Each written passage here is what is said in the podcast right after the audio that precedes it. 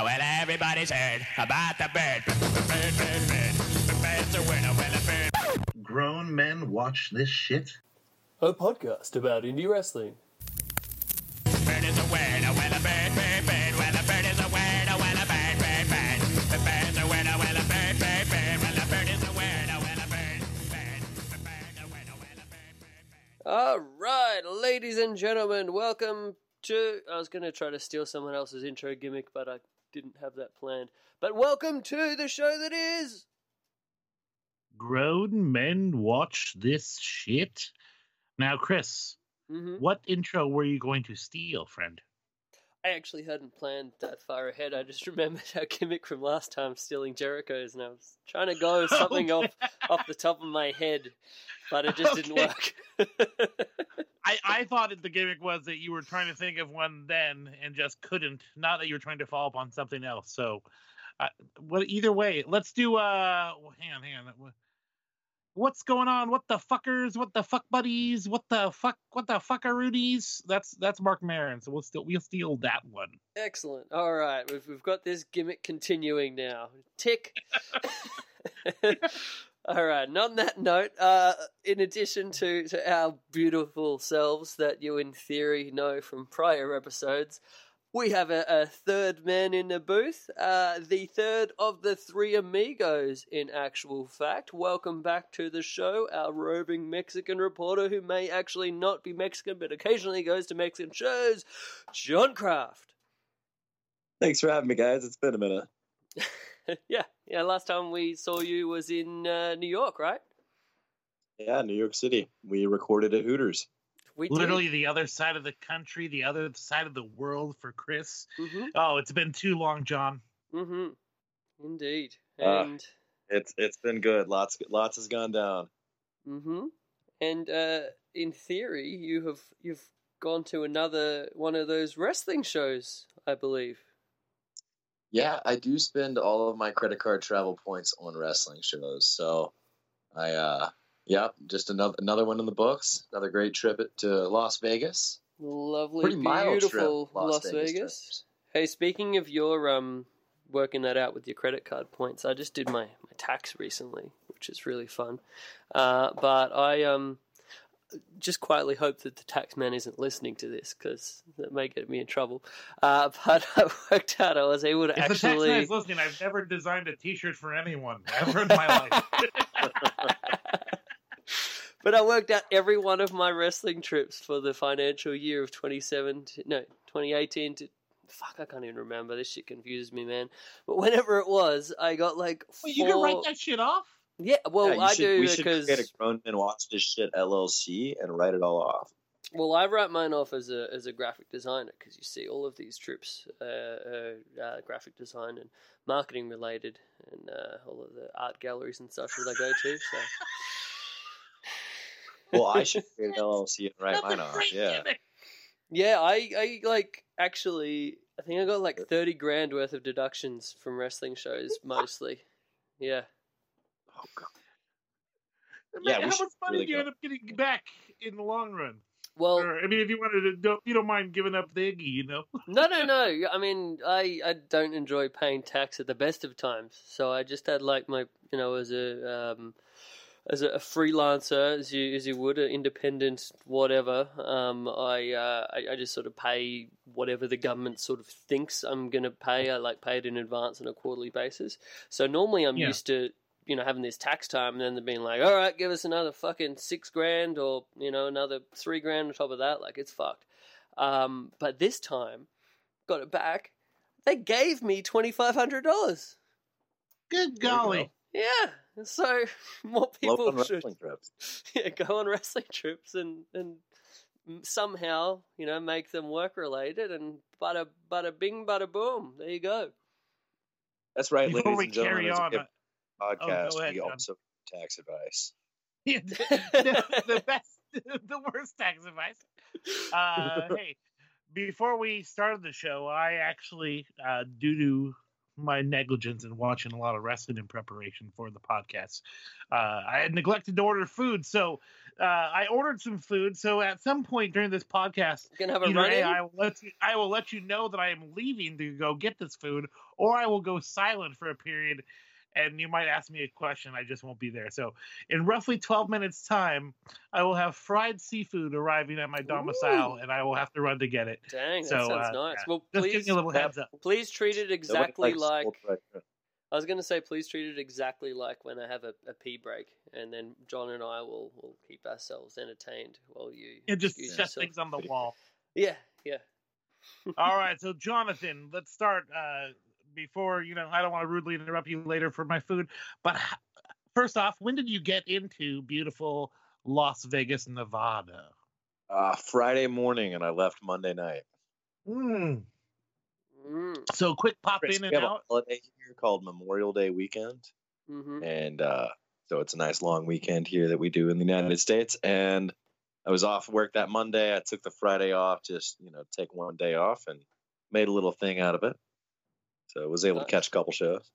John is familiar with little things. If you don't find, Ah, that's what she said.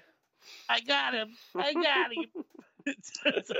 so when you first do when You you guys got are in still trying to get uh, sponsored by Blue Chew, right? Speaking of that, Yeah, Yeah, yeah, yeah. We're continuing our Blue Blue Chew. Chew gimmick from last last week episode.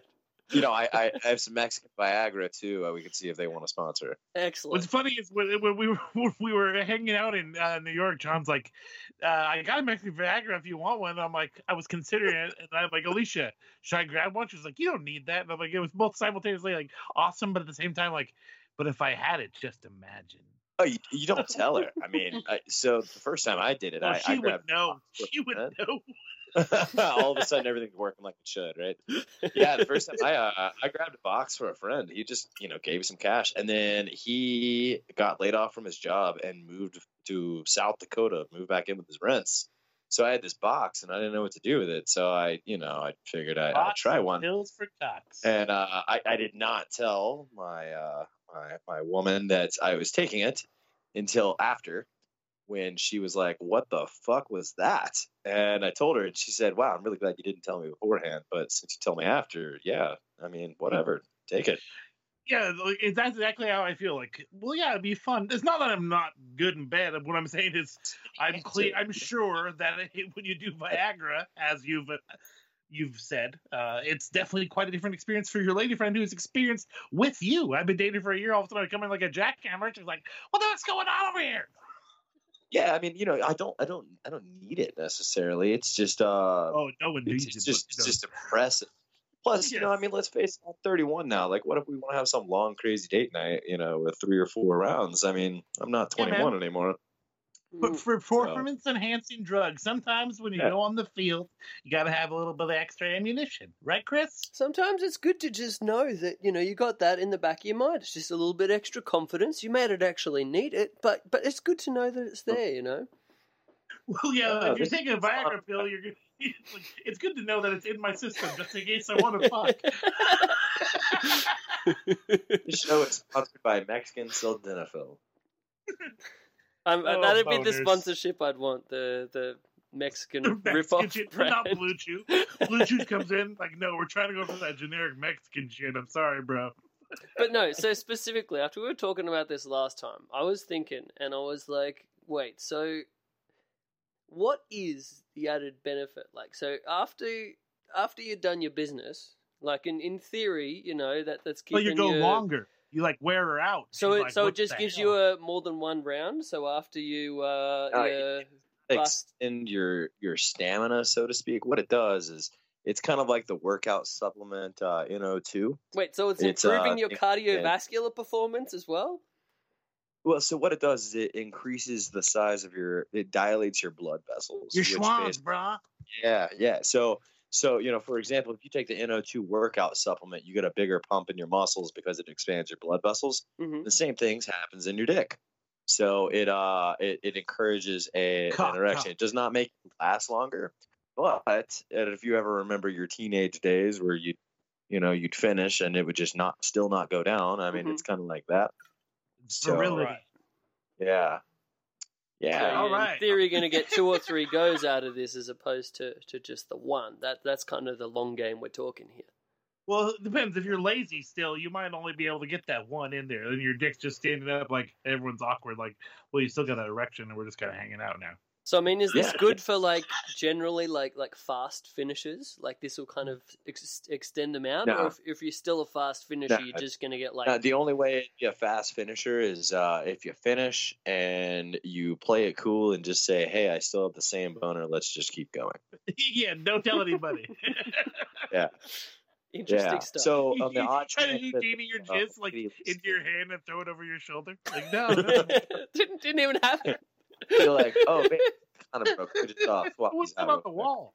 Wait a Now, on, on the odd chance that there is even a single lady listening to this, I uh, I have more.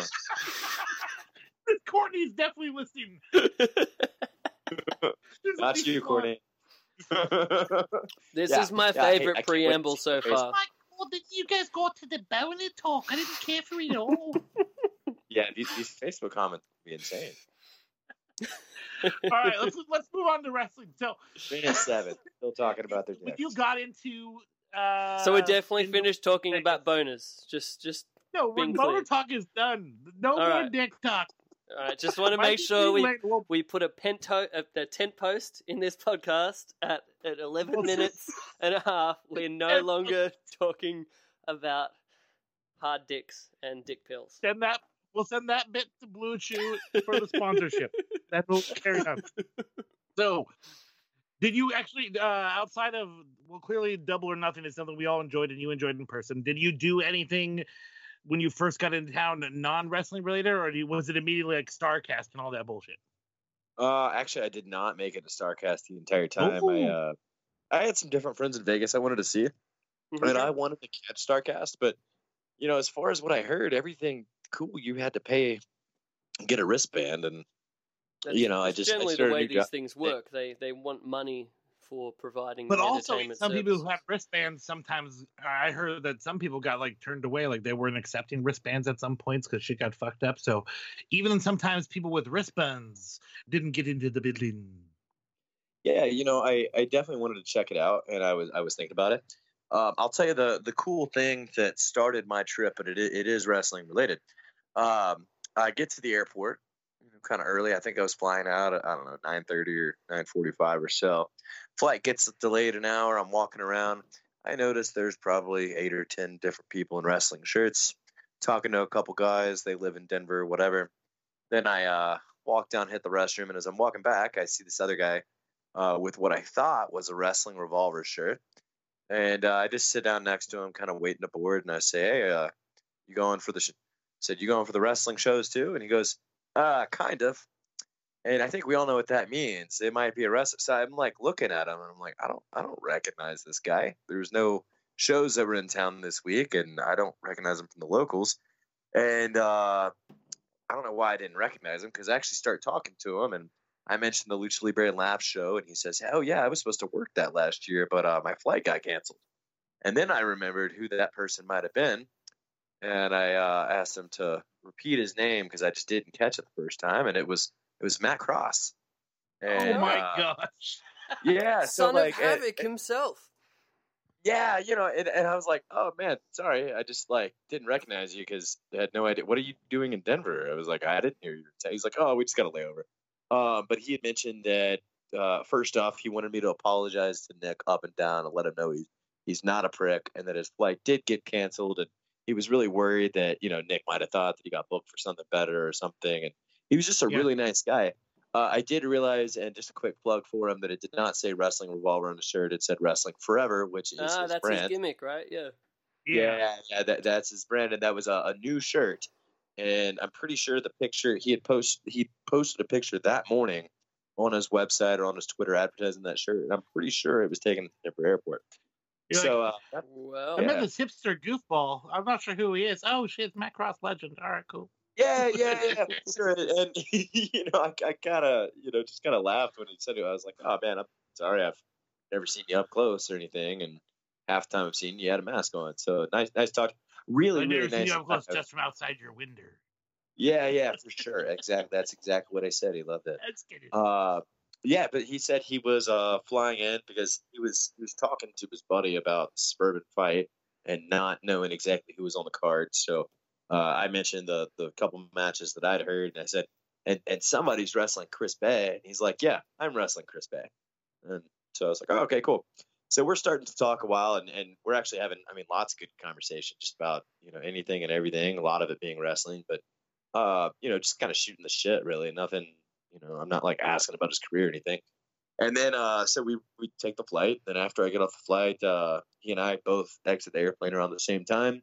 His buddy's gone, and we're both trying to navigate to, uh, you know, the bag check or uh, baggage claim, and then uh, we, you know, end up basically taking a tour of the restroom and then trying to find the Uber pickup together. So he and I walked around for probably about 30 minutes, just kind of, you know, talking and and whatever. And uh, you know, he said if I made it out to Starcast or Suburban Fights, make sure to say hi and uh, everything like that. So really, really nice guy. Uh, extremely nice guy. Uh, I've you heard know, that from very multiple happy- sources. M Dog Twenty, Yeah, great guy. yeah. What was that? M Dog Twenty is just a great guy. I've heard this from quite pretty much Yeah. everyone that No, ever meets him. Yeah, yeah, he was he was super nice. I mean, you know, I mean, like I said, we were just having everyday normal conversation, but I didn't figure he wanted to keep going past five minutes or anything. And you know, as we realized we kept going the same places, he was like, "Well, you know, hey, we're gonna find all these places together, man. Like, let's just keep keep walking around." And uh, so, yeah, that was. I mean, that was just the first nice way to really kick it off. Is I would I wouldn't even expect him to, you know, see a, a wrestler flying out of Denver or anything. Uh, but actually, one of the guys that got his big break uh, from Lucha Libre and Laughs and another Denver wrestling company, he's now working at Championship Wrestling in Hollywood. Uh, Jeremy, you might know him because I think he's done some Defy work as well. It's Royce Isaac. Oh And yeah, for he- sure. Yeah, he, he's a great guy too, man. He was at uh he wrestled at that uh Black Craft show after spring break, and I was trying to meet up with him. We didn't get a chance. African American craft.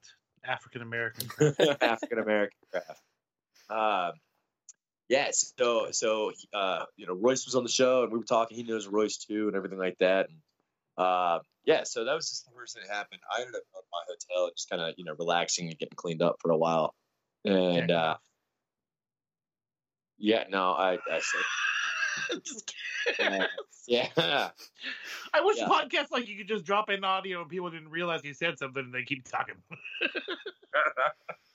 yeah. Yeah, so I was jerking off, right? yeah, Uh, yeah. Go on, go on. Then after I finished, I uh, ate some hot wings. Did not wash. Uh, yeah, so I mean that it was it was a good way to start it, and then uh, you know I got to town, and so Friday was I, I mostly hung around with some some of the friends that I had in Vegas.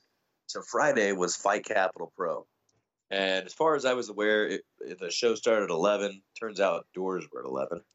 Hmm. Uh, but it was on Fremont Street, which, if you guys have ever been to Vegas, it's uh, you know kind of like where all the cheaper casinos are. I love Fremont, and uh, you know it's it's kind of like old Vegas. So you can still find, you know, five dollar table minimums on the weekend, thirty dollar rooms, things like that. So Nice. it's a really good place. Uh, also, Matt had informed me that he was in town for Punk Rock Bowling, which is a punk rock uh, festival that was three days, multiple bars. Uh, Did it involve like bowling? Rancid, the Vandals. Yeah, Punk Rock Bowling was the name of it. So But did you, I don't think there was any bowl during the punk rock? I don't I, I don't know. I think it was just concerts. Um, but it was also on Fremont too. Because when I was trying to find the wrestling ring that was outside on Fremont, um, which was great. The, the I mean the venue was great. You know, you're under the stars and there's all these crazy lights around and you're not like cooped up inside. It was great weather. It was great. Uh, but when I was walking around, I had the idea uh, with my friends, hey, let's just try to find some wrestling fans and follow them. Well, wrestling fans and punk rock fans look very, very, very similar. And um, it was just a big old clusterfuck in there. Yep, yep, black shirts and you know studded jean denim vest jacket things and whatever. Uh, so it was really good. You know, we get to the show, and first off, I you know give want to give shout out to all the PWG friends that we've all kind of made over the years. They showed up in force. I should have said we because uh, you know we're all in it by now. Uh, there are probably sixty of us, and most of them came from LA, but a lot of people you know kind of come from you know just different places all over. Saw my, the very first friend I ever made at PWG, Ali, was the first person I met up with, and everybody else just started trickling in. I saw I saw Hollywood Josh. I saw I saw Big Josh. I I, mean, I, saw Norm. I mean, I saw I saw everybody. Everybody was there. Uh, and what was really really funny, so this this ticket was twenty five bucks for a general admission seat, uh, unless you paid forty five for a front row. Well, we get there, all the chairs are out. You know, I kind of I get my I just set like my stuff down at a second or like a, a drink down at the second row seat. And then they start bringing out all these kind of sleazy velvet Vegas couches, and those are going to be the new front row. So, so we all just shift up a row, and you know, we we it's like an open bar, so we we've got we've got like two hours before the show starts, and we're all just kind of hanging out and like stand, we're like sitting on the ring and doing different things like that, and you could tell that all these people that you know we're just showing up with a couple people, whatever, We're getting kind of irritated as like like who the hell are these guys? And you know, different people would like like set my seat. I'd be like, "Hey, man, that's my seat," and they'd be like, "Well, I don't I don't see you in it." And sixty people would just stop what they were doing and stare at this guy until he got up. So it was really kind of cool. Or, or like, or like one person would kind of near the front of the drink line, and they'd been in line for drinks for like thirty minutes, and then like fifteen of us would just roll over and stand by him.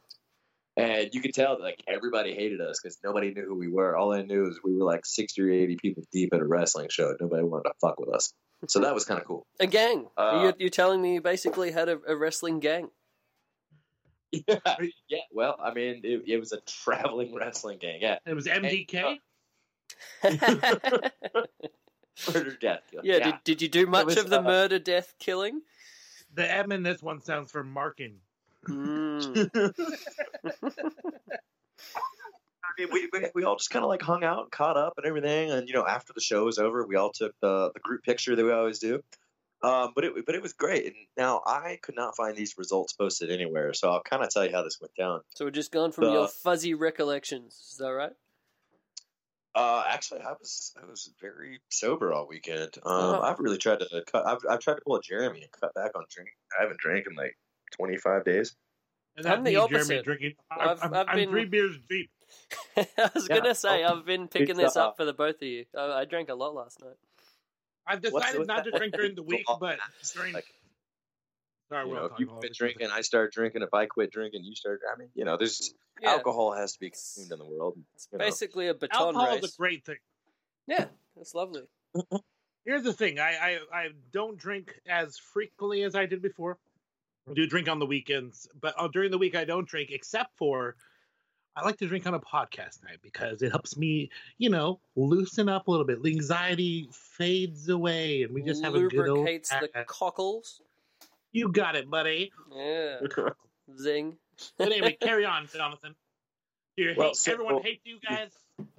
Yeah, I mean, you know, and it, the people that started sitting around us, like, when they all kind of realized we knew each other, and they, these guys, these was a, a girl and guy from England. They were just in town of Vegas, and the guy had watched wrestling way back in the day, and just kind of heard that there was a show. The girl had never watched anything, and you know, I was like constantly, you know, like wiggling back through to go to my seat, and like, you know, getting back up and everything like that.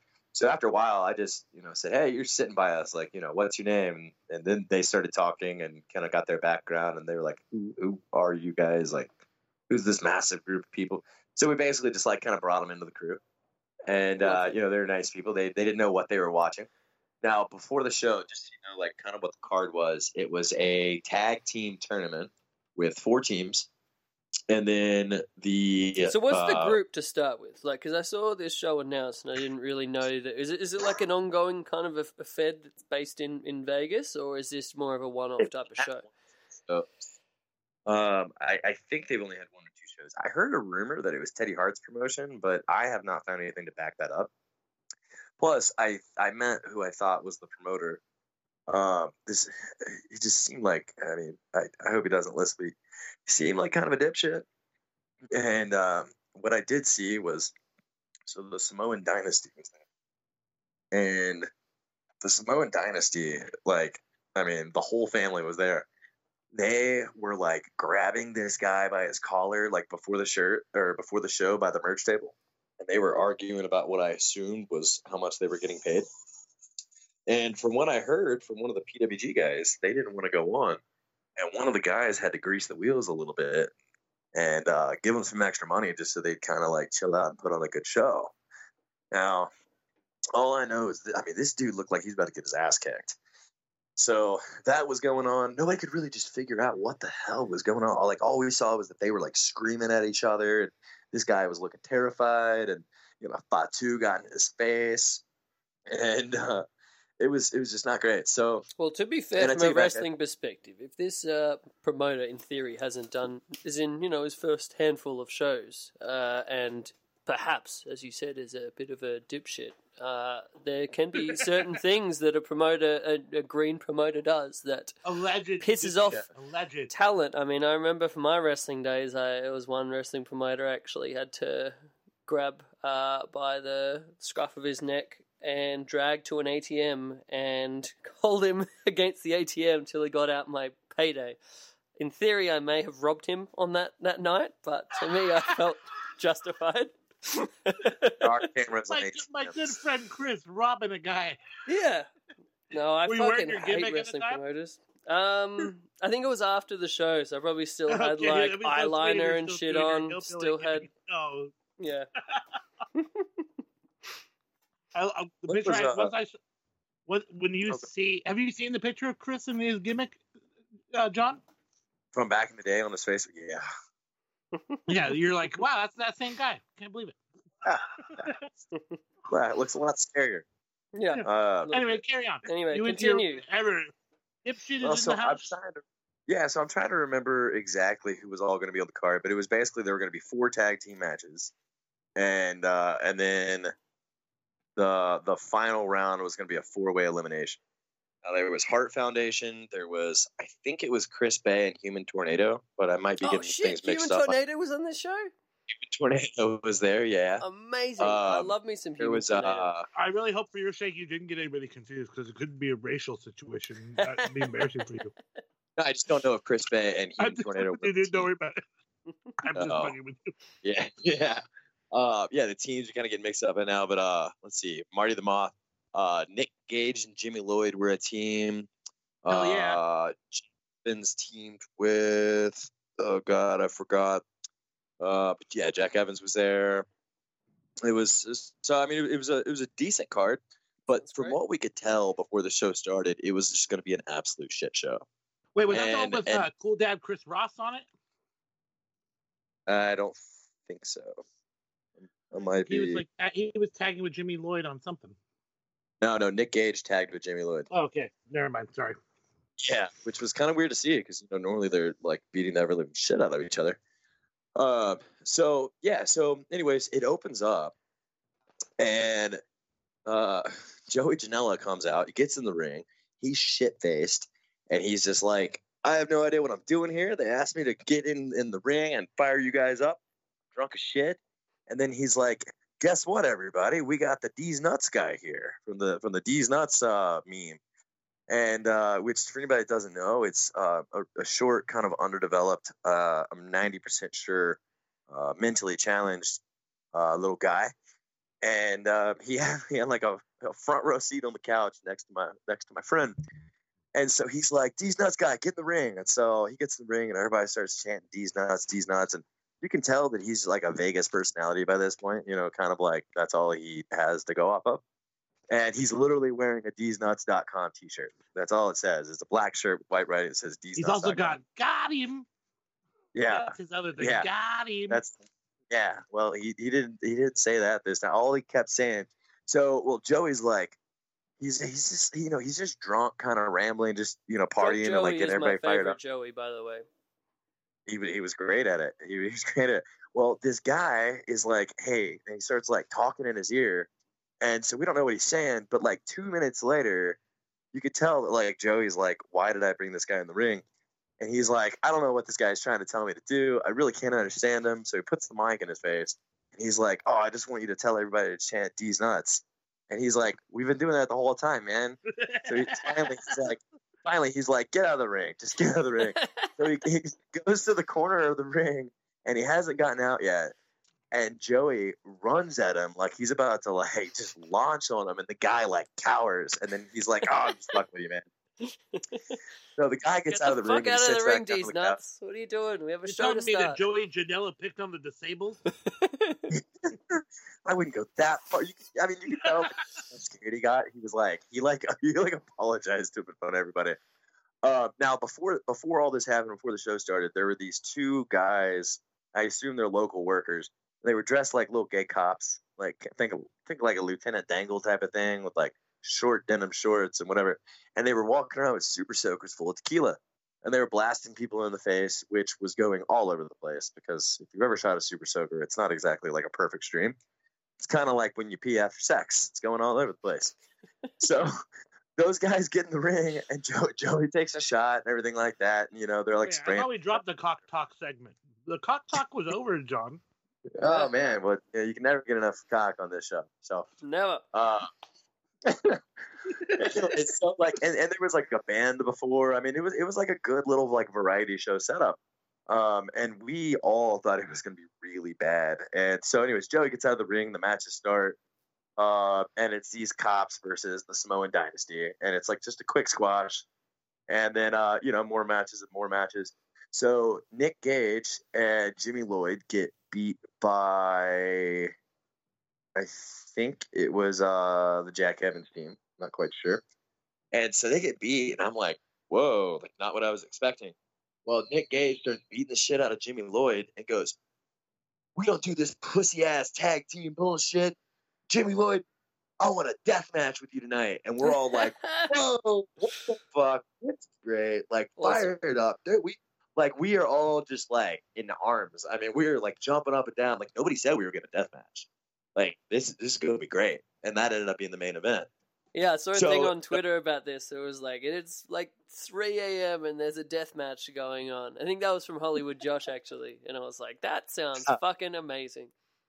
it so this you know like i said we we were really kind of writing the show off in our heads and uh i i will tell you by the time it was all said and done like it it, it was like on par with spring break I, I i i might have and i i don't know for sure but i think i actually had more fun at that show than double or nothing. I think double or nothing was a better show but like this show was just like I mean, it, it's kind of like when you go to all the shows Mania week and the clusterfuck that is spring break is is your favorite show all weekend, right? Like, It's Yeah, yeah, because- yeah. Like comparing that to like an actual legitimately amazing show like the Madison Square Garden show. You're like that that was a better show, but I had more fun at the clusterfuck.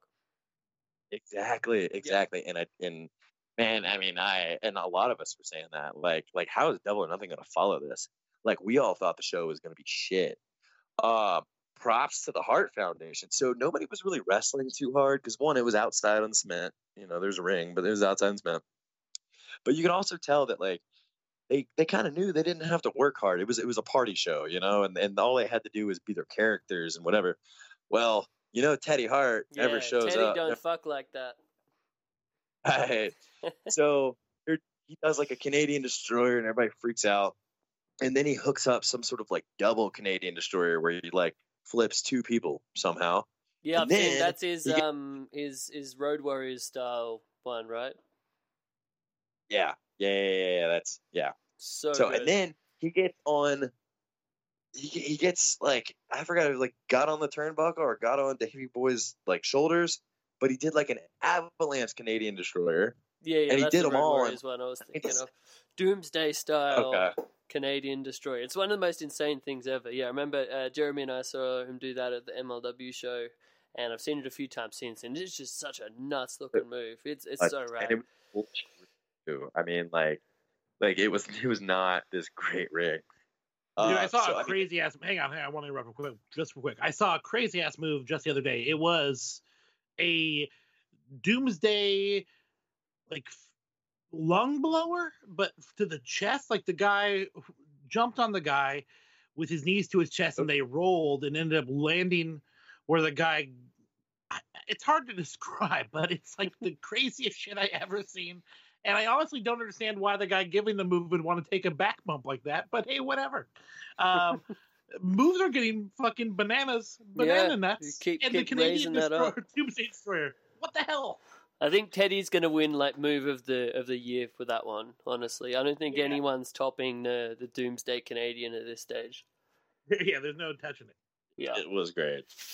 I mean, and you could tell because there were a lot of people that like had. There were just people that just like showed up because they were in Vegas, you know. Yeah. And they were like, "What the fuck is this? What wrestling looks like these days?" Like the people sitting to my right, like, like, dude, I, I don't know who any of these people are, and like this is this is great. And they and one of my friends turns to that guy's girlfriend and goes, "You don't know how lucky you are that this is your first wrestling show. Like we've seen a lot of indie shows. Some of them are good, and a lot of them are bad. And this show we all thought was gonna be bad, and it is great. I mean, like, dude, we were just going nuts, and the, and like those couches, you know, they were like flying off and like landing in people's laps on the couches. The Deez nuts guy kept getting up and trying to talk to the wrestlers during all the matches. Uh, Got him. and you get like like they would they would be like smiling and kind of like playing it off and being like like nobody kind of knew what Joey had experienced because they were in the back or whatever. So like he would come up and they'd be like, "Oh, it's the Deez nuts guy," and like he'd start talking to him, and then like you could see their face kind of click of like, "How do I get out of this conversation?" Um, just, like like trying to get out of the ring and like go to the back and everything like that. So I mean, dude, it was an awesome show, and I mean, and then the death match, death match, always good.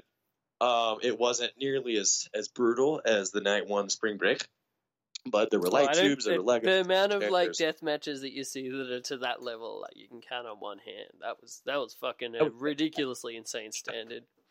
Yeah, and yeah, also that, I, I watching that back with Jimmy Lloyd.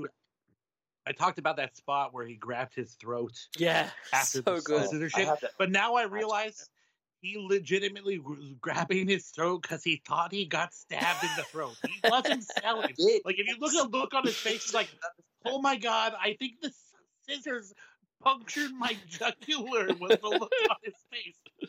Thank God it didn't actually happen, but. Yeah, initially I was like, "Well, that's a little bit much," but then I realized it was a actual human reaction. yeah, Yeah, yeah, yeah. I mean, he literally pulled the scissors out of his neck. I mean, it was I kind of like it a, didn't actually puncture him, but like he thought that it actually had like stabbed him. In, like if you watch it back, like he like it pulls out of his throat. Then he looks at his hand and looks sees there's blood on his hand and like grabs back to his throat like immediately, like a an immediate jerk reaction. Like the guy thought he got stabbed in the fucking throat. Oh yeah, man. And you know, I talked to Jimmy Lloyd for a minute at uh in intermission, and I told him too. I was like, you know, I've only just barely begun to even like know who you are. And I'm like, I, I have seen.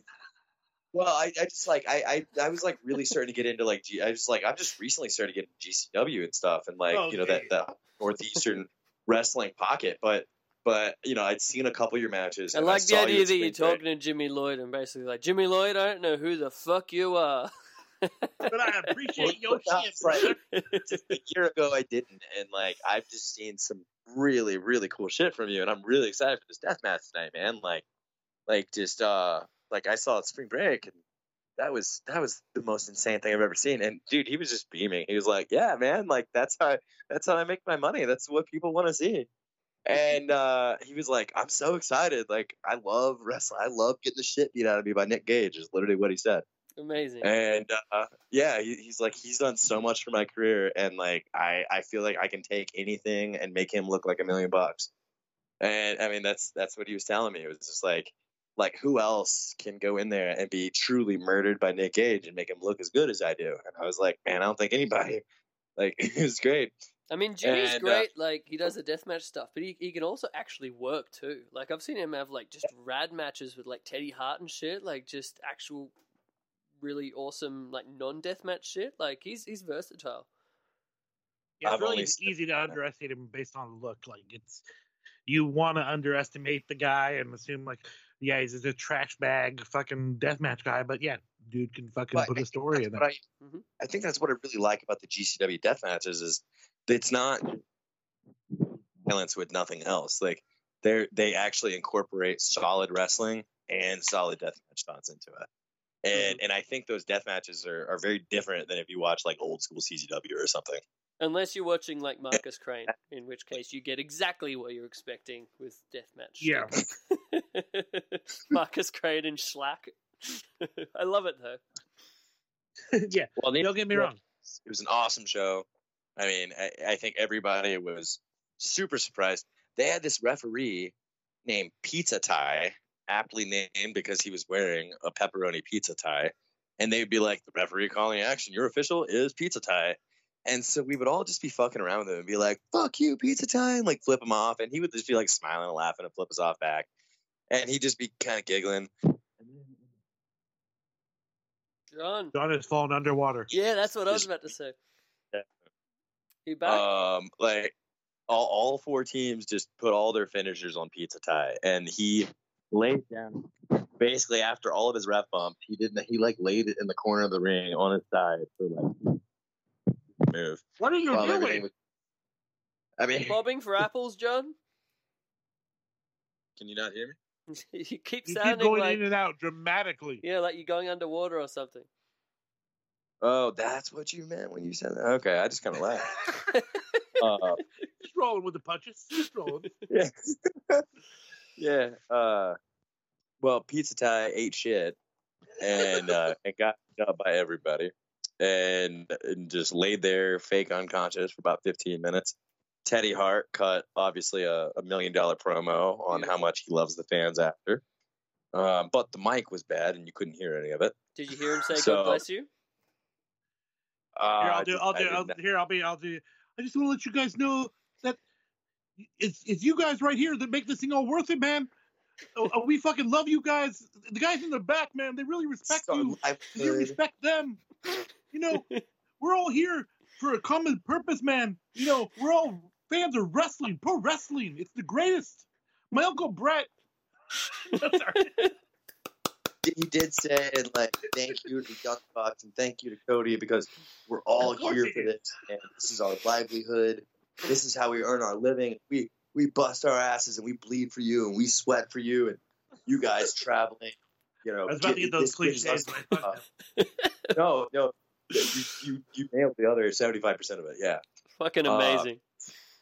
yeah. If I wasn't in the second row, I wouldn't have been able to hear what he was saying because the the mic was all super staticky. But I mean, he, he was, you know, he caught a million dollar promo, man, and and that was great. So when I it was all said, get and sick then, of the Teddy all Hart promo. Hung out. I could listen to that same promo like a hundred times and I'll never get sick of it. Hell Oh, it's great. It's like, like, yeah, everything you hear about the guy is that he's a piece of shit. But every interaction I've ever had with the guy, every match I've ever seen, and You're every not an underage is that- girl. makes me think that he's a great guy. and, and, you know, and it's funny because you know he he like remembers me by this point. He was like, "Hey, where's your girlfriend that wants to hold my cat?" And I was like, "Yeah, she's not here." Yeah, I'm not um, touching but that like- cat no more.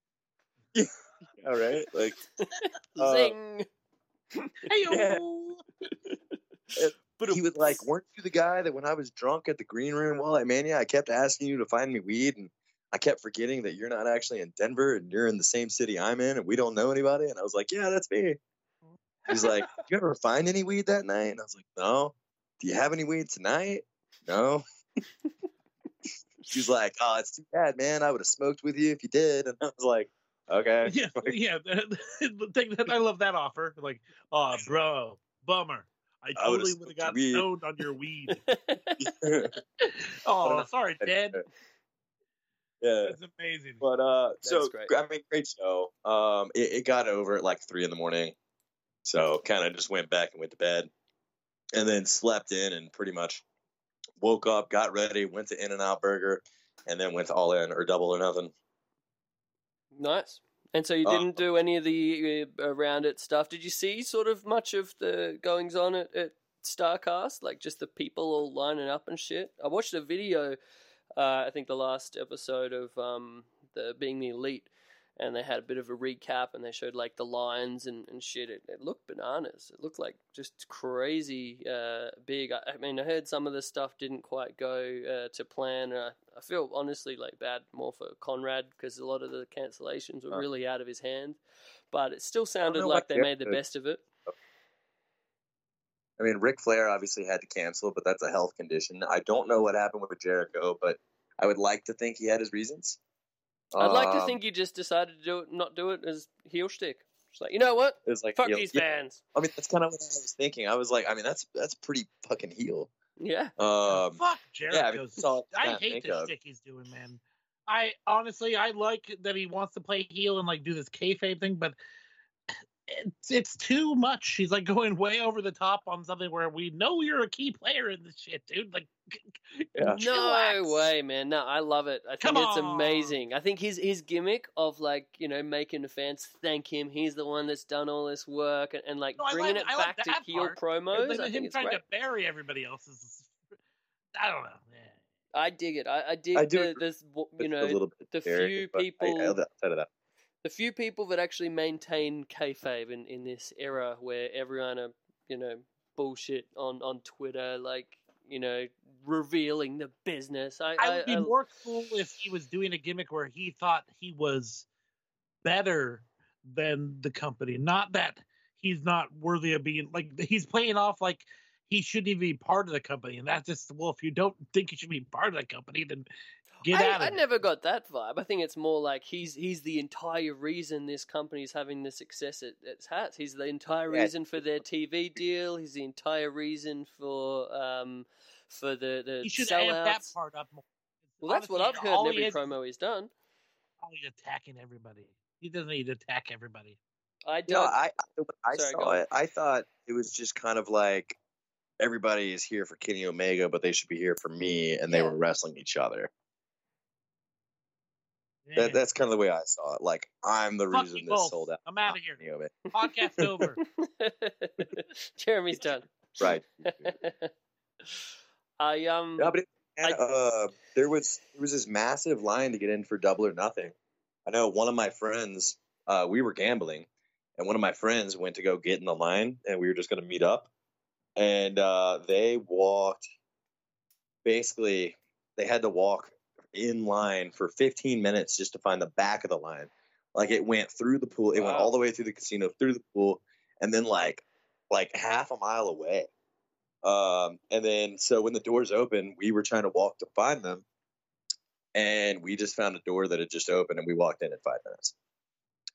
So I mean, like we didn't even wait. Like, like I, yeah, I mean, I was literally by the point where I I found that I was searched by security five minutes later. And you didn't miss any So of the that was pre-show. good. Yeah, I didn't miss any of it, and, and neither did my friend. I mean, we just kind of told them where to go, and, and they just met up with us. Uh, sat with my buddy Nick, the guy that runs Lucha Libre and Laughs. That was good. We had a good time. There was this annoying guy behind me, and I don't think it was the guy that's gotten blown up today on Twitter or yesterday, but there was this guy behind me. Not the kept guy that yelling pooped his that, uh, pants. Huh? Not the guy that pooped his pants. Did you hear about that? hear. A minute. John, shut up. Chris, go on. So-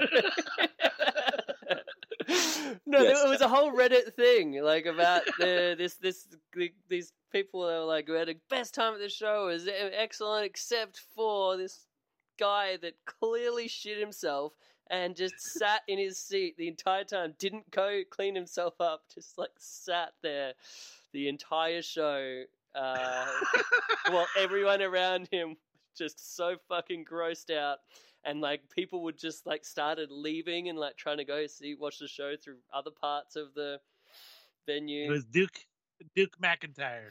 Oh, You're gonna have to link me to that post. Where the poop puns? Bring the poop puns, guys. so John, I hope you consider yourself lucky with whatever fan issues you had nearby. At least you weren't putting up with pooped pants. Yeah, the only thing I dealt with was there was a guy behind me that kept yelling during uh, the Nyla Rose segment, uh, "That's a dude! Get her out of the ring! That's a dude!" And like we all just kind of told him to shut up, and he did. It was not the guy that got banned by the Bucks from any future AEW shows. Um, which I don't know. Did you guys hear about that?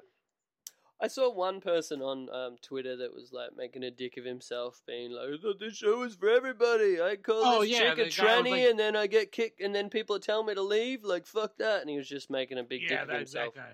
Yeah, Yeah, it wasn't that guy. This guy actually, um, as soon as I said that, um, you know, as soon as we were all just like, "Yo, just that's not a, like we all know Nyla Rose is trans. Like you're not contributing anything. Just shut up."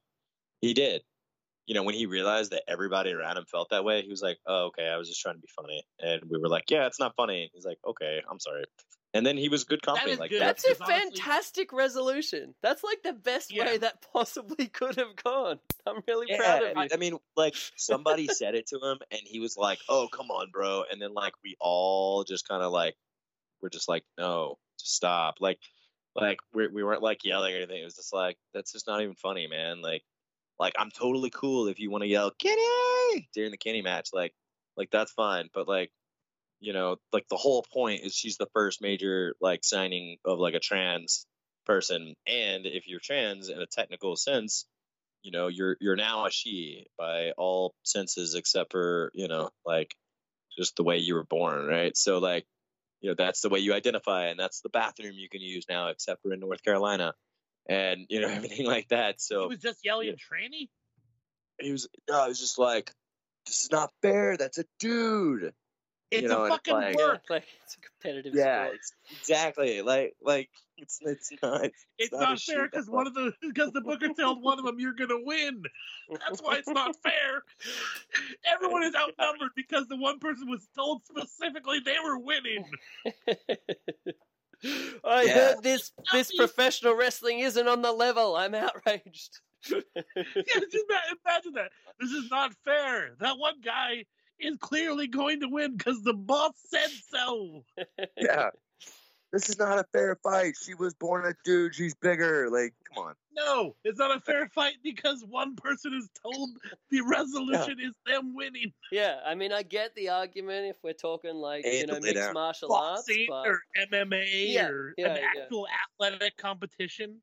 yeah, that's like going to a Cirque du Soleil show and being like, "That's that's outrageous, unfair competition." Yeah, why are they? Why are these acrobats expected to perform the same level as those other acrobats? Clearly, more natural testosterone. Boo. Ugh. But- Honestly. I, I hate. It, there's like a clear line where we're we're treading as wrestling fans, where we both have to be like accepting, but also you know people want to worry about suspension of disbelief. But we're talking about the same thing where everyone loves the Undertaker. Like, come on, guys, it's it's just a show. We don't have to worry about whether or not this is a legitimate, fair level. Otherwise, it would be a direct weight class where everyone weighed the exact same thing, and we then we measured each other's genitals and made sure the exact same genitals are matching up. That's the most important. Yeah, as right opposed there. to junior heavyweight just Shut being up, sorry. less experienced. you know, like heavyweight just means you're actually better and you moved up, not that you're like necessarily over a certain weight class. Yeah, anymore. yeah. No, that's wrestling- dumb. That is dumb to me. To me, I if know, you're going to say I it's a heavyweight weight class, it's like it should have weight ramifications. Otherwise, don't even say it because that's what um, Tony Khan said about AEW. He said we're not going to have weight classes uh, because of, of how stupid it is and people perceive you know a cruiserweight isn't as good as a heavyweight when in theory you know they, they should be the, the, the best you know pound for pound in their weight class and that's it full stop. So I, Yeah. I hate that shit where people are like, oh, it's heavyweight, but it's not really mean anything, and they can weigh whatever. It just means they're better than the other guys. Like, fuck that shit. Yeah. Yeah, I mean, like, what if Rey Mysterio never got a world championship because he was small? You know, like, like that's that's not wrestling. That's like UFC. You know, like this is a work. It's okay. I do hate But, uh, with um yeah. like the idea because and it, it's you get it in a lot of wrestling these days where it's like you you have the suspension of disbelief. And in that particular scenario, John, like that's obviously fucked up because that'd be like the equivalent of, of someone saying the N word or whatever, you know. But generally, I feel like the, the sus- suspension disbelief is what you want. And then sometimes there's some fans that are like, get caught up, oh, calm down, bro, it's just a work or whatever. I've had people say that. Like, I remember Bloodsport, I think the just first one. earlier. on show. Yeah. I said it a work. Yeah, yeah, you fuck. But I mean, the first blood sport that we went to, uh, my buddy Ben and I were like really sort of getting into it, into the the suspension of disbelief and like you know booing the referee when they made a shitty call and stuff like that. And then this piece of shit behind us was like, guys, you do know it's fake. Well, like, excuse me, like this is the the reaction you're meant to have during a wrestling show. You're meant to be suspending your If someone disbelief. said that to me at a show, I would like, then what the fuck are you doing here, dude? yeah, yeah. Like, Yeah. if you're here because you're, I like to go watch fake fights, then that's a different thing. I like professional wrestling. What an asshole, dude. Yeah, I think they were like friends of like some booker or something, and they were like being cool, name dropping and all shit. And I think they may have been somehow friends of friends of uh, Aubrey, the girl Hebner, um, Mhm. something or other. But they just got offended that I was basically shouting out that their their friend was doing a terrible job of refereeing. Um, but still, like, fucking be part of the show, you douchebags. Like, I, I hate that. Anyone that's like at a wrestling show and takes it back, oh, you know it's fake or whatever. It's like, the fuck are you on? Sorry, rant over. Yeah, I mean- She just got up and left. Wait, what? Wait. Oh, this is fake? I let me get my money back. I'm out of here. Yeah, yeah, I'm outraged. I'm not at a, a true sporting encounter. Bullshit. Uh, but, But yes. uh, yeah, I mean, what all the So, John, go feel- back about your party with the, all the ladies. Oh, wait, we're not supposed to talk about that party. Continue with your other story. Oh. That's, that's another phone call for another day. Uh, Carry on, sir. Yeah. Sorry. I mean, but everybody was pretty well behaved. You know, uh, there was there was one guy that that said some like shitty chant for just a second, and like nobody even really heard what it was. But everybody everybody around me started chanting "fuck that guy," and then all the other people that couldn't hear what he said were like, "Who we fucking." Who we fucking? it's pretty but good. like it, every It'd be each of great if those it broke down were to like people like need the clarification for what he said, and they start chanting that thing. He said this. this is how we Yeah, I mean, communicate at wrestling shows, people. yeah, I mean, like everybody was pretty well behaved and and self policing and and uh, yeah, I mean, it was it was it was that same type of feeling of like all in, where everybody was just kind of glad to be there and support it. Um, Oh, I you don't know the one- the show. the one bit when I was watching that show, and I was like, these, I thought these were going to be good, cool fans, but right now they're actually being really fucking trash bag pieces of shit, like ignorant douchebags. The part with the the debut uh, and then the segment, like um, all all things said, the actual uh, run in attack at the end of the match, the way it was done, I thought it was pretty shitty. Uh, with the the Super Smash Brothers where they made their debut, and then Hmm. fucking douchebag fans, who are you? Like, Just because nobody knew who they were, though. Like, But I here's mean, the thing. What I want, I did that did catch me because I am, and most all three of us are PWG loyalists. Like we know about Super Smash Brothers, but they haven't been on the American indie scene in a minute, so I could see how they like fall out of favor. but still, And it's like Stu is not wearing a- hang on. Sorry, on. Stu's not wearing a mask, and Uno is got a whole different look going on. They have all these fucking guys, and then finally, PWG when Trevor Lee debuted, everyone chanted "Who are you?" to him, and he within the same evening he got over super huge. So by the end of the segment, they weren't chanting "Who are you?" anymore. They're more like, "What the fuck is this?" with the big throne of 'cause the motherfucking lights minions. kept going out, and like normally when the lights go out, something really, really big is going to happen.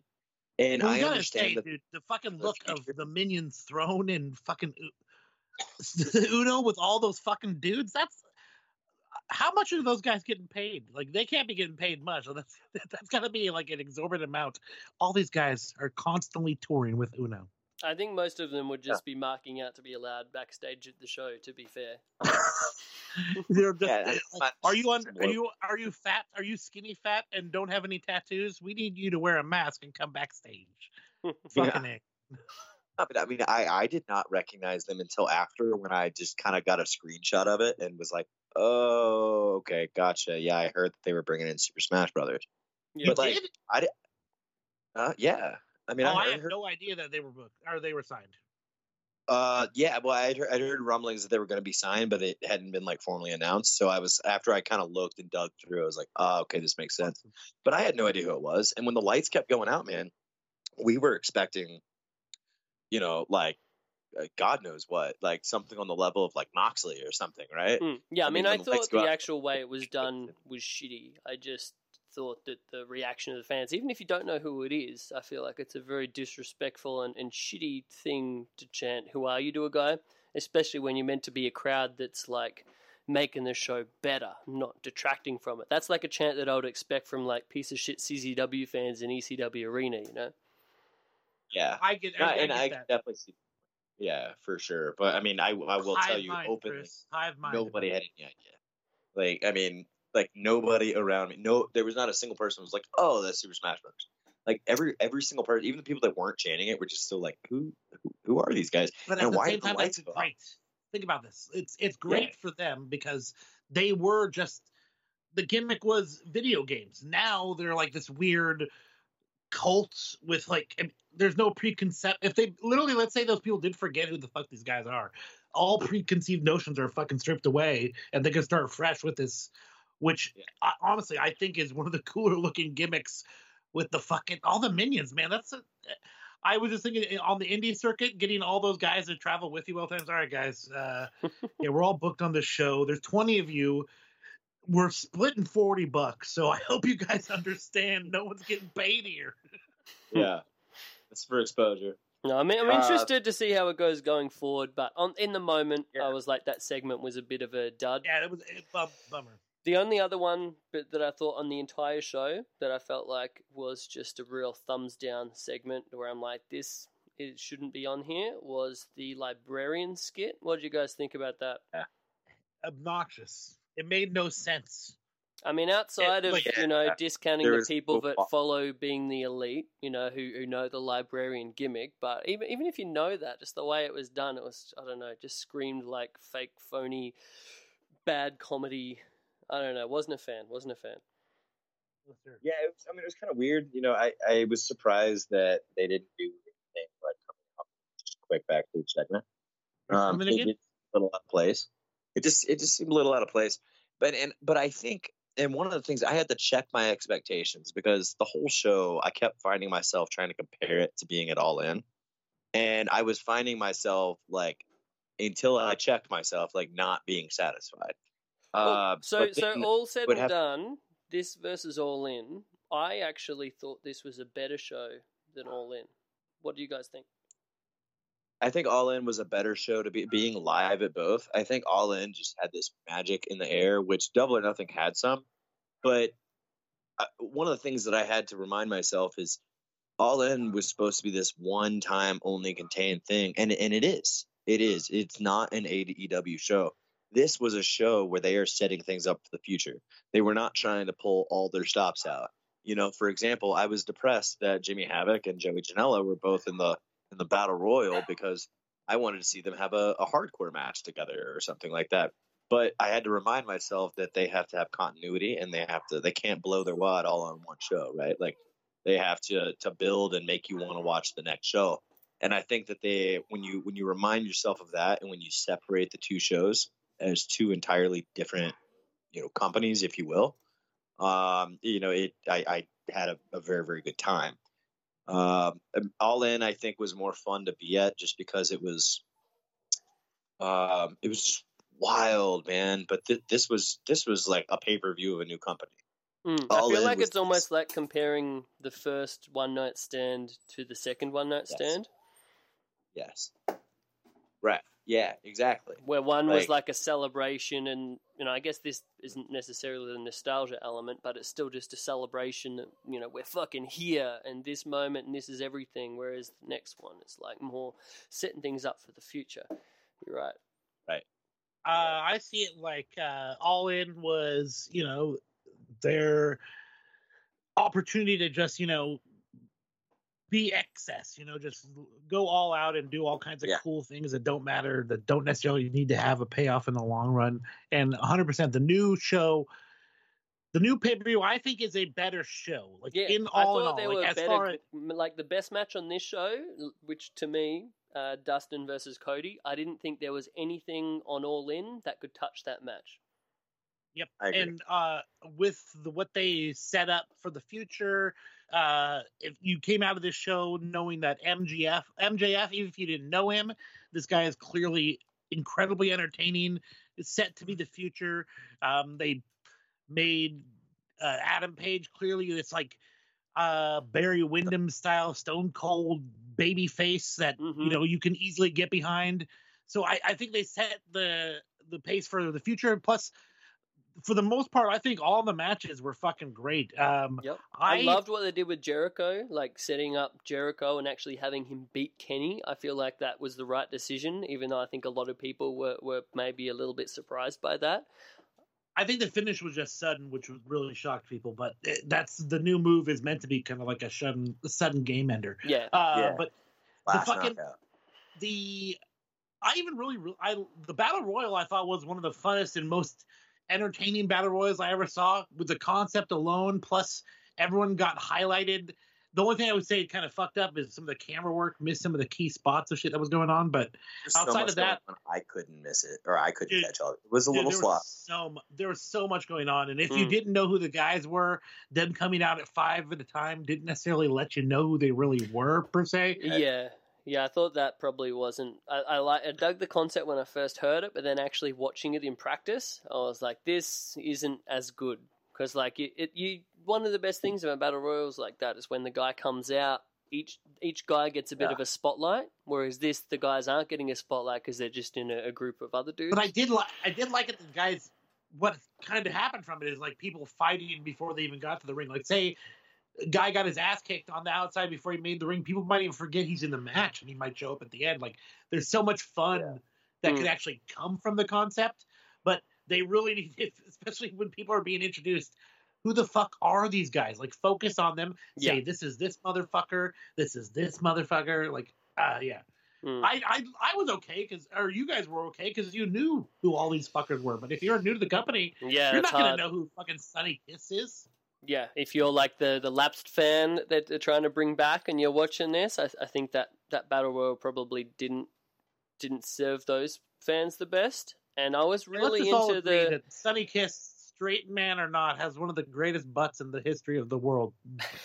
Damn it! Even straight boys got to shout. Mm, mm. Um, I, I, I don't know. I when I watched this battle royal and I was like, I think there was talking about all of one of their their big four pay per views or whatever. We're always going to have a battle royal. I watched this one. and I'm like, I don't think you want a battle royal like this on every one of your major shows. Maybe once a year, but I'm I'm pretty over these battle royals by this point. That's why I thought it was fun. I I'm not a big fan of battle royals in general because they're always They're always going to be shitty. same. Yeah, it's like cage matches. Cage matches are pretty much at, in this day and age now. We all see them are just plotting, guys pushing each other, grading each other against things. Like it's just a lot of shoving. Uh, Yeah. It's nowadays some things. The matches are. That's why they're trying to reinvent the fucking battle royal with this fucking wild card concept. I don't know. I I You know dug the it, but one I could that see I how a new person. I thought was the perfection of like tweaking the the battle royal Royal Rumble concept and who actually did that the fucking best. First ever uh, Aztec warfare match in Lucha Underground. Did you guys see that? I think I'd say the reverse battle royal where they threw the guys into the ring. Fuck. No. That was TNA, I think, was yeah, it? yeah, I think that was a Russo thing. I knew No, that I, I didn't. I didn't the catch show. it. No, no, that that uh, Lucha Underground did that fucking good. In general, I hate battle royals and Royal Rumbles. Like they, they're a bit passe. But yeah, apart from that, like, what were your main any any big takeaways from the show? And this was awesome. I mean, I thought the emotion in that that Dustin Cody match, the blood, just the overall everything in it was was just perfect. I was so happy for for Dustin. I think a lot of people were like, "What the fuck are they putting him in this main, you know, spotlight position in this first show of this The new setup. young hip company?" But hit it out of the park, man. I thought it was perfect. Oh.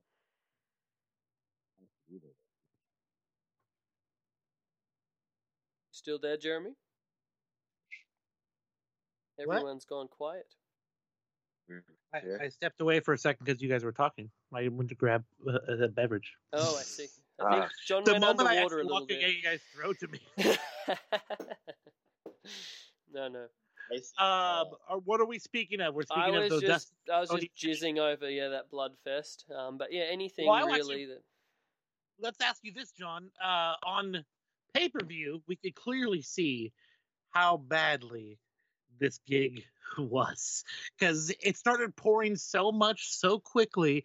I actually got nervous for Dustin, and I actually at points in time it looked like maybe he himself was concerned. Did that like come off in the live experience? Oh yeah. I mean, people were chanting "Fight Forever," and then people countered that chant with "Don't bleed out." Though Oh my fucking god! I don't know if that picked up on camera. It was five. No, I did not hear that. bleed out. Like Awesome. I mean, like because that's what Dusty did. You know, like Dusty would bleed a lot. Yeah. And uh and you you know that he was just smiling down, man. Like like they I. The only gusher I've seen that bad for what Dustin did was fucking Eddie. I was thinking the Eddie one, or maybe like Jay Briscoe in that that ROH one. Oh, the uh, the Age of the Fall angle. Oh, yeah, yeah, yeah, yeah. But I mean, you, no, it's that's funny. John he dropped out. I think he's gone back underwater. I think he here. might be. Oh, dude! All of a sudden, you were buried underwater, and it was. That's why I started talking. You were like dropped out completely. Uh. Are you moving around? Because uh, this is what it sounds like. No. I was like, all of a sudden. earlier I was. I've been Yeah, sitting yeah, still. yeah, yeah. That's what we're hearing. Better. You're better now, John. Carry on. I mean, I'm I'm not moving at all. No, you're moving. I can tell your lips are moving because you're. That's how you speak. Stop moving. Guys, one of the things I want to touch on with the battle royal because I didn't like the intro concept, but I thought one thing that they did that killed it. Orange Cassidy was in a group of five, but he walked so slow to the ring that he came out. It was 20 seconds. He was not 20 seconds. He was in a group of five, but he just was walking from the back so slow Oh, that he didn't so even enter through the. Yeah, I didn't catch Yeah. that at all watching on TV, but that is fucking awesome, man. Yeah, it's because he was just from the locker room in the back the whole time, probably. And when you real think about slow it, like, through I mean- tunnel. Yeah, I mean, he he executes his gimmick extremely well, and and I mean, everybody loved it. Like, I mean, everybody that hadn't really watched him, because I think he he had his big breakout this Mania year. I feel like you know he worked a lot, and really impressed a lot of people that had only heard about him, and everybody was impressed with what he was doing. But the people that had watched him before kind of picked up on that, and, and I thought, like, I think that that made the whole entrance thing worth it the way they did it. Yeah. So you know, props to Orange Cassidy. He is he's he's great. So Also- I'm good. a I found tangerine Cassidy guy. uh, What's that? I'm a tangerine Cassidy guy. Let's see what you did there. It's a- I'm a I'm a Fire- mandarin Cassidy guy over here. No, did Joey came out as Tangerine Cassidy? You guys did not see that shit? Oh, I remember that now. I didn't couple actually shows get back, the it name. was Yeah, on a, the GCW Joey- show, right? Oh no, it was the ICW No, show. wait, ICW. Yeah. yeah. Yeah, New York one. Yeah, Joey Janela came out as Tangerine Cassidy and all the gear, and he did the the, the same shtick. It was pretty great. If you didn't like Orange Cassidy's gimmick, you probably hated it. I loved Orange Cassidy, man. I every single time I've seen him, I mean, he's super impressive. you would think the gimmick would get a bit one dimensional over time, but every time he pops me on something that he does, so you That's know. great. Yeah. Hmm. Like when he won't take his hands out of his pockets for like three minutes. Well, that's where he gets his power, making you know. Yeah. You think it's gonna Literally, get as I'm as I'm talking to you guys, all of a sudden, uh, a gif of pockets. Orange Cassidy versus Jervis popped up on Twitter. Oh Oh, yeah. Look at Uh, laying Rock- those kicks. He's laying those kicks in, man. um, so from the TV presentation, I wanted to uh, put over. I loved the the look of it. I heard some people who were like saying the production was was you know shit. And I, I have no idea what the fuck they were smoking because I thought it, it looked big time. Um, I, I, my favorite part was there were a lot of things that I thought felt like the the awesome big time uh, visual vibes of, of watching WCW. I always thought WCW did a better job of, of creating that sports like atmosphere uh, with the way that they filmed and their production than the, the fucking shitty Kevin Dunn bullshit over at WWE. And I, I felt like that was definitely a vibe, which apparently they had um, the actual WCW uh, head of production um, heading shit up. So I guess that that is the reason for that and the overall commentary. I thought the commentary was was fucking incredible. Um, I think a lot of people JR. were they weren't sure about JR. Yeah, heard a lot of people I don't know about this using JR for this new hot product, but I thought JR was fucking awesome. I thought Excalibur was the perfect um, compliment to Jr. Um, and uh, you can't say any bad things about Excalibur. He just did so great. And then I actually really liked um, the the third man in the booth, uh, Alex Marvez. Uh, he he kind of did a bit of a Mike Tenay type of a thing where he'd lay out and then he'd sort of come in with these little quips and these little like anecdotes and stories and like personality insights and things like that, which I, I thought was awesome. So overall, I think just the overall sports feel of the commentary, the production uh, was amazing. I, I love that there's no fucking bullshit over the top heel commentator. I think that's a dumb trope in wrestling that we don't need anymore. Um, I, I loved it. What do you guys think? Or more, I didn't. Jeremy. Jeremy, what did you think? Because I guess John couldn't see or hear this since he was there in person. I liked Excalibur. I thought the commentary was fucking shit, dude. Honestly, ah! Oh, Jr. Jr. was okay for the most part. He did his best he could, but the other guy was god awful, dude. Like he would did, just like you didn't get like the Mike Tenay type of vibe where he's he's not No, necessarily got- there. And... I got Scott Hudson kind of vibes. Scott Hudson vibes. I got it was terrible, dude. Like he was just at one point he interjected uh Aja Kong's father left her. I popped for very that. young. I thought that we were I- watching that. I was watching that with my buddies. I was like, I did not know that. Why do we need to know that? I think it, it adds. It gives you the reason why she's such a, a badass. You know, it's father issues. That's that's what's going on here. Get the fuck out of here! That was so ridiculous. It was so depressing. All of a sudden, yeah, Aja Kong's dad left her as a as a young child. That's really affected her to this day. I'm like, what the hell? Why are you bringing the group down, Ah, bro? that is where we differ. I want more of that in my wrestling. I want weird personality insights. No, I don't mind positive personality traits with like, yeah, uh, this is uh Paulie whatever. His dad died from a terrible car accident when they were when he was very young. It's like what? We don't need that kind of baby face inspiration. Hey, if we only give like positive affirmation shit, you know, positive affirmation shit with people who are just like good, well-rounded people do not end up in wrestling, sir. You have to be some yeah, sort of fucked up to be in wrestling, so that's what we need. Aja Kong sure does like fun. Do you know No, Aja so- Kong actually graduated from college? I know. It's, the guy like was silent forever. All of a sudden, he has, has to bring down the whole group. No. there was a couple times like uh, the one of the best was he he randomly brought up some football reference to Jr. and then both both Excalibur and Jr. no soul. They didn't respond at all. It was great. Oh, I missed that one. Yeah.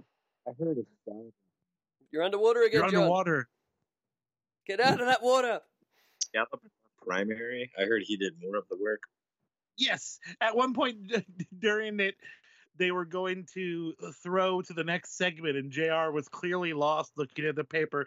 Excalibur on camera audibly and visually started laughing at JR. It was great.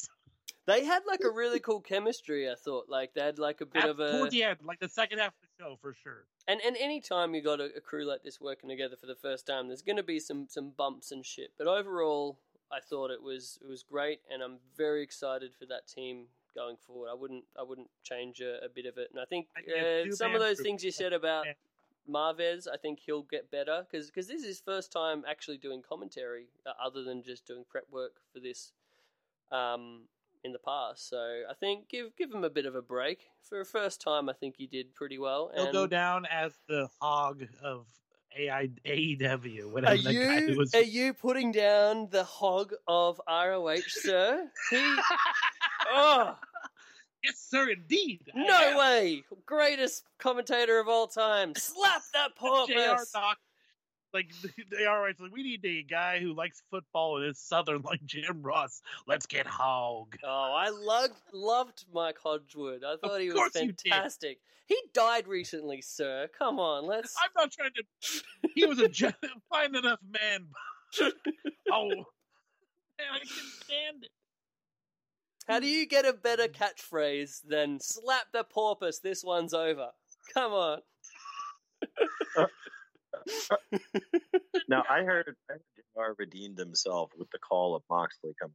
Oh yeah, I got chills on that, bro. Like that, I that everything was about it. cool. Uh, here comes only Moxley with made a is it- sparkle it in felt his like eye. So WWE, it felt like a WWE moment because it was Dean Ambrose with Jim Ross calling it. Like Well, it felt like a good, hard- good WWE moment. Like you wouldn't get that Oh, WWE 100%. moment in the last like decade. fuck no. Yeah, but that's a different story, I guess. But yeah, overall, I thought fucking Oh, incredible. well, guys, it was lit when Mox when Moxley showed up, and he came down through the crowd, a la Shield. Yeah, yeah. He went right by Josh. yeah. They showed that on the latest episode of Being the Elite, like him sort of standing at the the side door waiting for his spot through the Jericho promo, and then like sort of getting ramped up, and then like actually hitting the door and going out. It was actually a really cool um, visual to see the other side of it. Was he in a suite or something? No, no, he's just sort of waiting in the, the you know the hallway bit where you they open up the stairs and then he goes uh, open the door to the stairs and then he goes into the arena. Same corridor that we would go through, but like since everyone's in the arena, no one's Yeah. hanging out. Yeah. Ah, okay, gotcha. Yeah, really cool. Awesome. I thought it was yeah, I so well done. Dude, we might have to make this at a double and nothing only show because we're getting long, and I man, it's I gotta hit the bed fucking soon. Hit that bed. do too. uh, so I thought that was awesome. I did want to address the the Twitter things of recently that sort of came out of this show. Um, it, it was a weird fucking thing where the everyone being so excited for AEW and like you know fuck this fucking you know WWE shit that we've had to put up with for so long. This is an alternative. This is fucking awesome.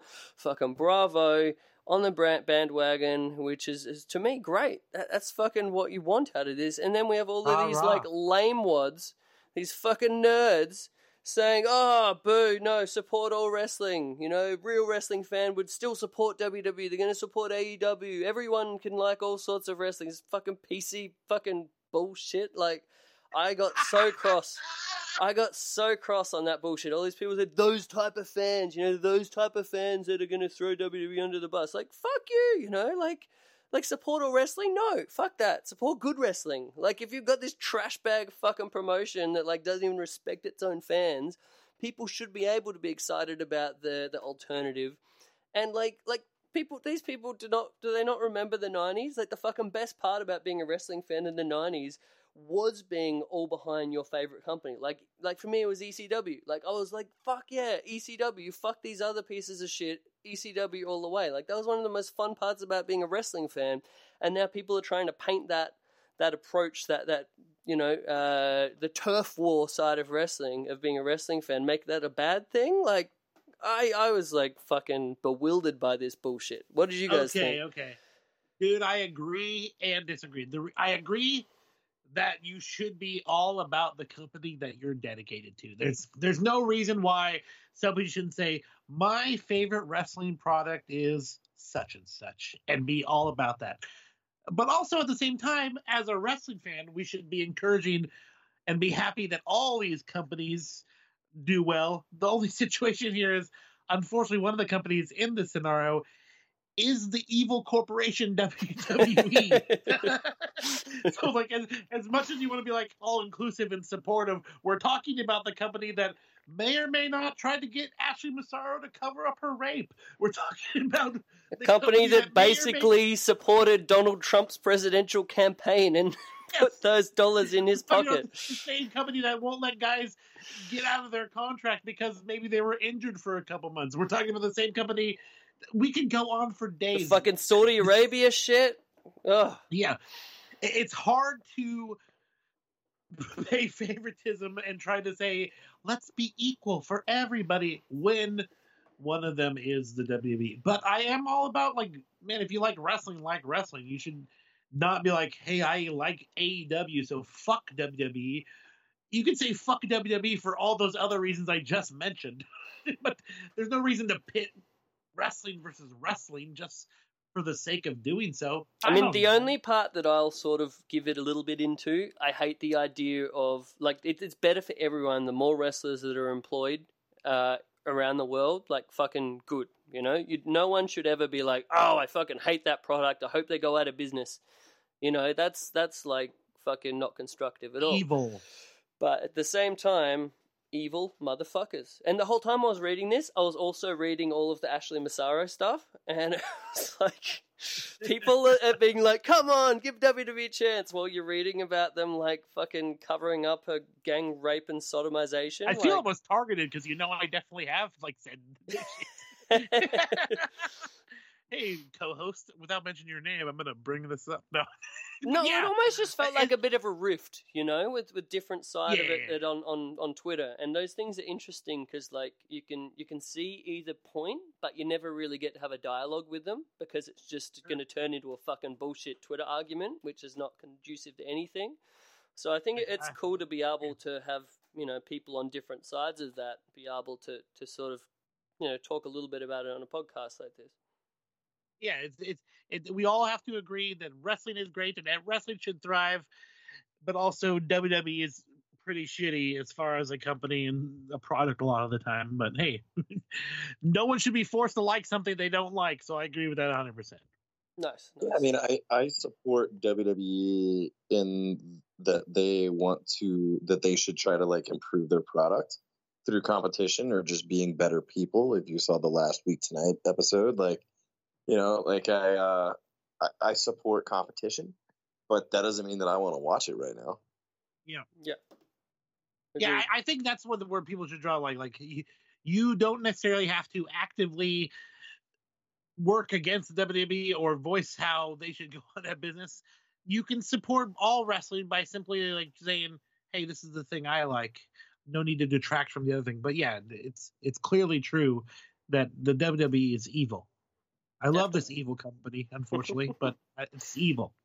I love my, my memories of it before I sort of worked out exactly what it was. So I like the that sort of childhood nostalgia of it, but I've I've completely separated myself from having any want to support them in any way into the future. But I mean that's that's just me. I mean, what do you guys think You guys going? watched that last week tonight? Sorry, John. Did you guys the watch John that Stewart last one? week? You guys are talking over each other right We now. are. and It's Um, hard for anybody to understand. I think what John was asking is John is saying, "Hey, did you watch that last week tonight I did. thing?" And I'm like, I "Yeah, did, John. I thought it was great. Yeah, that's what I. Sorry, I have the phone away from my face so that you can hear me. But Well, you shouldn't because we need you to talk into the phone. Put it by your face, John. What are you doing? when I do that, you say I'm swimming underwater or bobbing for apples or some shit. You're gonna need, I think you're gonna need to invest in a microphone and a headset. Hmm. Yeah, yeah, I'm gonna have to do that. Is that what you're rocking? Uh, yeah, I got the Yeti, the Yeti uh, blue microphone. It's pretty dope. Hmm. I got a, a headset. Dude, I honestly, I, I want to carry on longer, but if if I don't get to bed soon, I will be hating life tomorrow. And John is, I believe, two hours ahead of me, so he will be as well. Yeah, Christopher. Let's Yeah. do some plugs. Yeah, yeah. I did want to ask. Last thing on this show, though, it was a bit of a point where some people thought it was bad, some people thought it was great. The uh, breaking the throne. Where do we sit on that one? Loved it.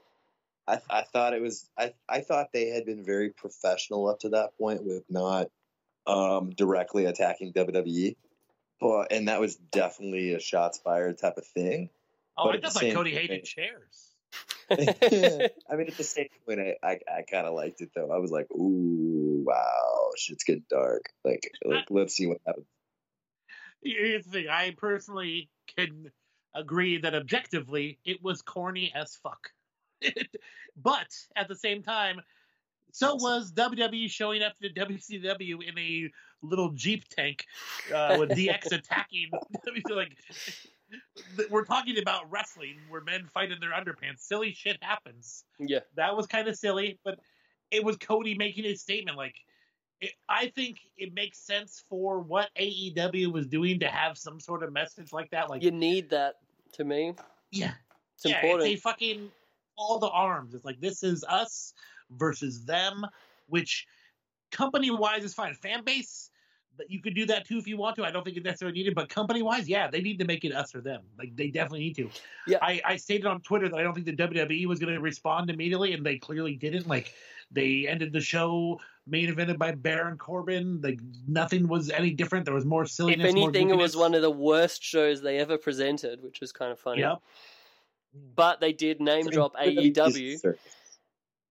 that I honestly felt like it was them saying, "Oh, we're pushing this Sami gimmick where Sami will say anything," and it almost made it like, "Look at us do some crazy shit by Sami saying AEW," which took the balls and all the legs out. And they've already edited it out.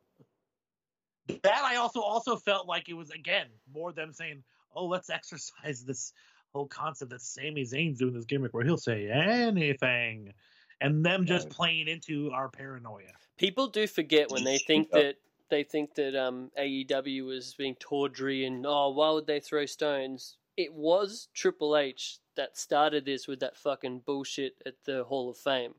Like, let's not forget about that. Yeah. yeah. I thought the moment was Yeah. great. I think it was it was like all I you have loved to look at is did it get a pop in the building, and people went fucking crazy when he did that. And I think Yeah, that's it at the end of the day. Talk about it retrospect. Yeah. And and like to me, one of the best parts about WCW and ECW was the fact that they they created a, a divide and they, they did you know bury the you know WWE and and like that's what you want. You want to create that rah rah fucking let's get behind this new thing. Um, so yeah, I, I think as much as people are complaining, saying unprofessional, blah blah blah. No, I thought it was perfect. The other gripe I didn't Yeah. like is them uh, people bitching about AEW or Cody in the angle claiming that he was out to kill the Attitude Era, but has Goldust on the show and Tommy Dreamer on the show. It's like, dude, let's not pretend this isn't what it is. These are Tommy is clearly a nostalgia pop. We got fucking glaciers and like these are staples of wrestling. That's not going back to the Attitude Era. That's everyone's brought some nostalgia act to pop everybody. Like it's nothing out of the ordinary. And like the the Attitude Era thing was mainly just like a part of Cody's promo building the feud Exactly, with like- Dustin. so yeah. People, get over yourselves. Lordy be. Mm-hmm. John, Indeed. Yeah. how did you enjoy your weekend in total? That's what I really want to know. Yeah. When you left the weekend, you had a good time in more ways than one. Things that won't be mentioned on the show.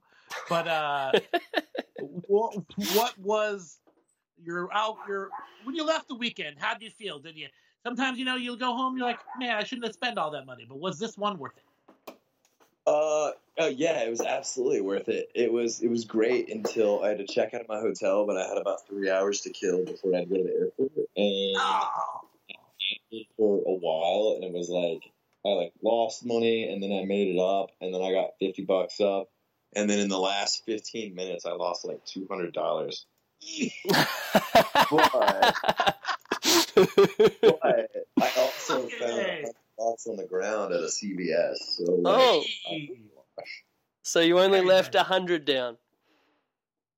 Yeah, yeah, you know, and and maybe not even that. Uh, yeah, I, I had a good time, man. I uh, I went to a topless pool party at, at the most famous strip club in Las Vegas. Ooh. Where- nice. It was like a day party. You know, they're big on pool parties there, and I uh, the, all the girls were just like hanging out in the pool and playing like like you know pool volleyball with everybody, but they were all topless, so that was cool. And then um, actually, I there was a girl that um, I spent some money on there at the club. That uh, she was a, a porn star that I recognized from my my younger days of maybe four years ago. Younger. so much younger. and, and I told her too. I was like, I feel like you look familiar, and she's like, Oh, I just moved to Vegas. It's my first day working here. And I'm like, well, That's what they all say. She's like, No, literally, I just moved here from, from Los Angeles. I'm like, Well, I recognize you from somewhere. And she's like, Porn Uh, stars like you recognize me from when you had your dick in your hand. that's, that's what she said. And I That's told her, when when I saw Remy LaCroix at PWG, like there was no way I was walking over to like, are you Remy LaCroix? Like it's clearly it's like, hey, I've jerked off to you. Can you confirm that you are that person that for some reason when your clothes are on, I still remember what you look like? oh, my friend is a big fan. Yeah, yeah. fine. All right, let's plug away. I'm gonna pass out. All right, plugs, plugs, plugs. John, Uh, what you got plugging? People need to follow John Craft. People, what what's going on with you? jcraft901 on Twitter and jc901303 on the Insta. It's pretty much all I do. Now you got to promote something cool that you like outside of wrestling. That's random. Something you've been enjoying lately. Maybe a food, a product, a television show. Give it to us. Yeah, so I just moved uh, on the other side of town next to my favorite restaurant. I found it because I said, Who has the best Thai restaurant in Denver? It's called US Thai. They have five levels of heat, and it starts with mild, then it goes to mild plus. If you try to order medium from them, they'll ask you if you've ever had mild plus there before. And if you say no, they will not let you order medium. That's awesome. And every so often, I will order medium, and I regret it. I have to like heat it up a couple days later after it's cooled down. So I've been eating a lot of pad thai lately. Shout out to them. They literally are so busy that you will call the place to go order, and it'll ring for three minutes, and it'll go to a voicemail saying, "We're not taking to go orders right now." That's awesome. Wow. Five levels of heat is an amazing tag team name, by the way. There's there's a there's a local tag team up here that's called uh, Four Minutes of Heat. But Oh. five five levels of heat would be a great tag team name. Four minutes of heat's what my ex girlfriend used to call me. Heyo. Hey. That was before the Mexican Viagra, I believe. Call back. If you, Nah. now it's four hours of Amen. heat. It's going to the doctor because I think it's supposed to go down by. That's all I got. What do you guys got? Uh, Um, all right. Well, I- I am Jaims Vanderbeek on Facebook, Twitter. Oh, actually, the Facebook I'm not using so much. Let's just do Twitter and Instagram. Jaims Vanderbeek, J A I M S Vanderbeek. If you need a T-shirt design or anything, let me know. And for cool shit, cool shit, Cool me think. shit. Okay, uh, if you have not, I'm sure this is. I think it kind of went viral, so I'm not blowing anybody's lids off right here. But the uh, Mark McGwire and Jose Canseco special, Bash Brothers, by Mm. Lonely Island on Netflix. You have to watch it. It's like a, a movie. Uh, with a bunch of music videos linked together, they called it a visual poem, but it's about the famous duo of Jose Canseco and Mike McGwire playing baseball for the Athletics in the 80s, and it's amazing. I've heard good Done things about the- that. I need to get on that. Get on it. All right, and from me uh, at Chris Things on Twitter and Instagram, mostly Instagram, all of the rad wrestling art stuff. Uh, check it out, buy some prints, uh, support me. Let me know if you want a custom commission of some kind. That can happen too. All of those things at Chris Things. Um, my my personal recommendation for the week. Uh, the other week, I went to a, a music concert in fact, at uh, a couple of suburbs over. It was a small little kind of place, but it was a dude called Cedric Burnside. And he is a fucking amazing blues musician uh, from over over your way, um, that side of the pond. And he fucking blew me away, man. Like between his acoustic stuff and then like his actual like uh, electric plugged in stuff. Like it got like kind of vibes of um, like just so much amazing like retro soul kind of music and I, I love all of that shit um man yeah just blew my mind cedric burnside check him out especially if he's coming to a, a town near you would recommend Yep, yep. Now, also, time to plug the social suplex, but not the show we were por- previously promoting that is no longer on the network, right, Chris? thank you for holding me accountable sir uh, Yes, sir. apparently for the last like couple i don't know was, we're talking weeks or months here but i've been Probably. I've been pu- uh, plugging shows that are not even part of this network anymore. Uh, I'm so actually on competitive networks. Yeah. Putting over other shows, other podcasts so I will no longer be plugging Wilfred Watches and Omega Luke. Last one, Yeah. last one. You guys are out. Get out of here. Regarding our, our previous promotions, we were bullshitting before. That we, I don't know why we were selling you a false set of goods. They suck. I have deleted them from my line of plugged notes, so I will only plug the Social Suplex Podcast Network.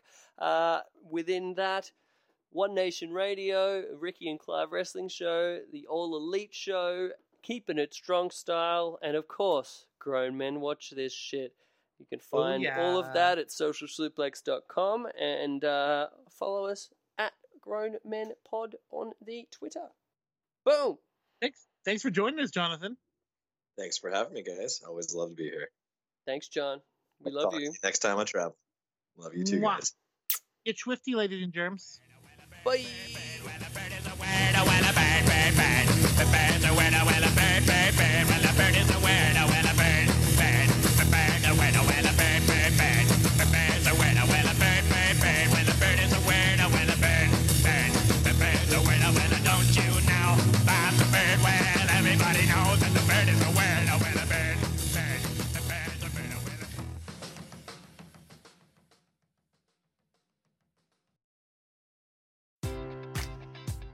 Enjoy all your favorite sports like never before at BetMGM. Sign up using code CHAMPION and receive up to $1,500 back in bonus bets if you don't win your first bet. When you register with BetMGM, you'll get instant access to a variety of parlay selection features, live betting options, and the best daily promotions in the business. And with BetMGM at your fingertips, every play and every game matters more than ever. Remember to use code CHAMPION and receive up to $1,500 back in bonus bets if you don't win your first bet. Place your money line, prop, or parlay bets with the king of sportsbooks today. BetMGM and GameSense remind you to play responsibly. See BetMGM.com for terms. 21 plus only, Virginia only. New customer offer, subject to eligibility requirements. Rewards are non withdrawable bonus bets that expire in seven days. Gambling problem? Call 1 800 Gambler. Promotion, promotional offer not available in Washington, D.C.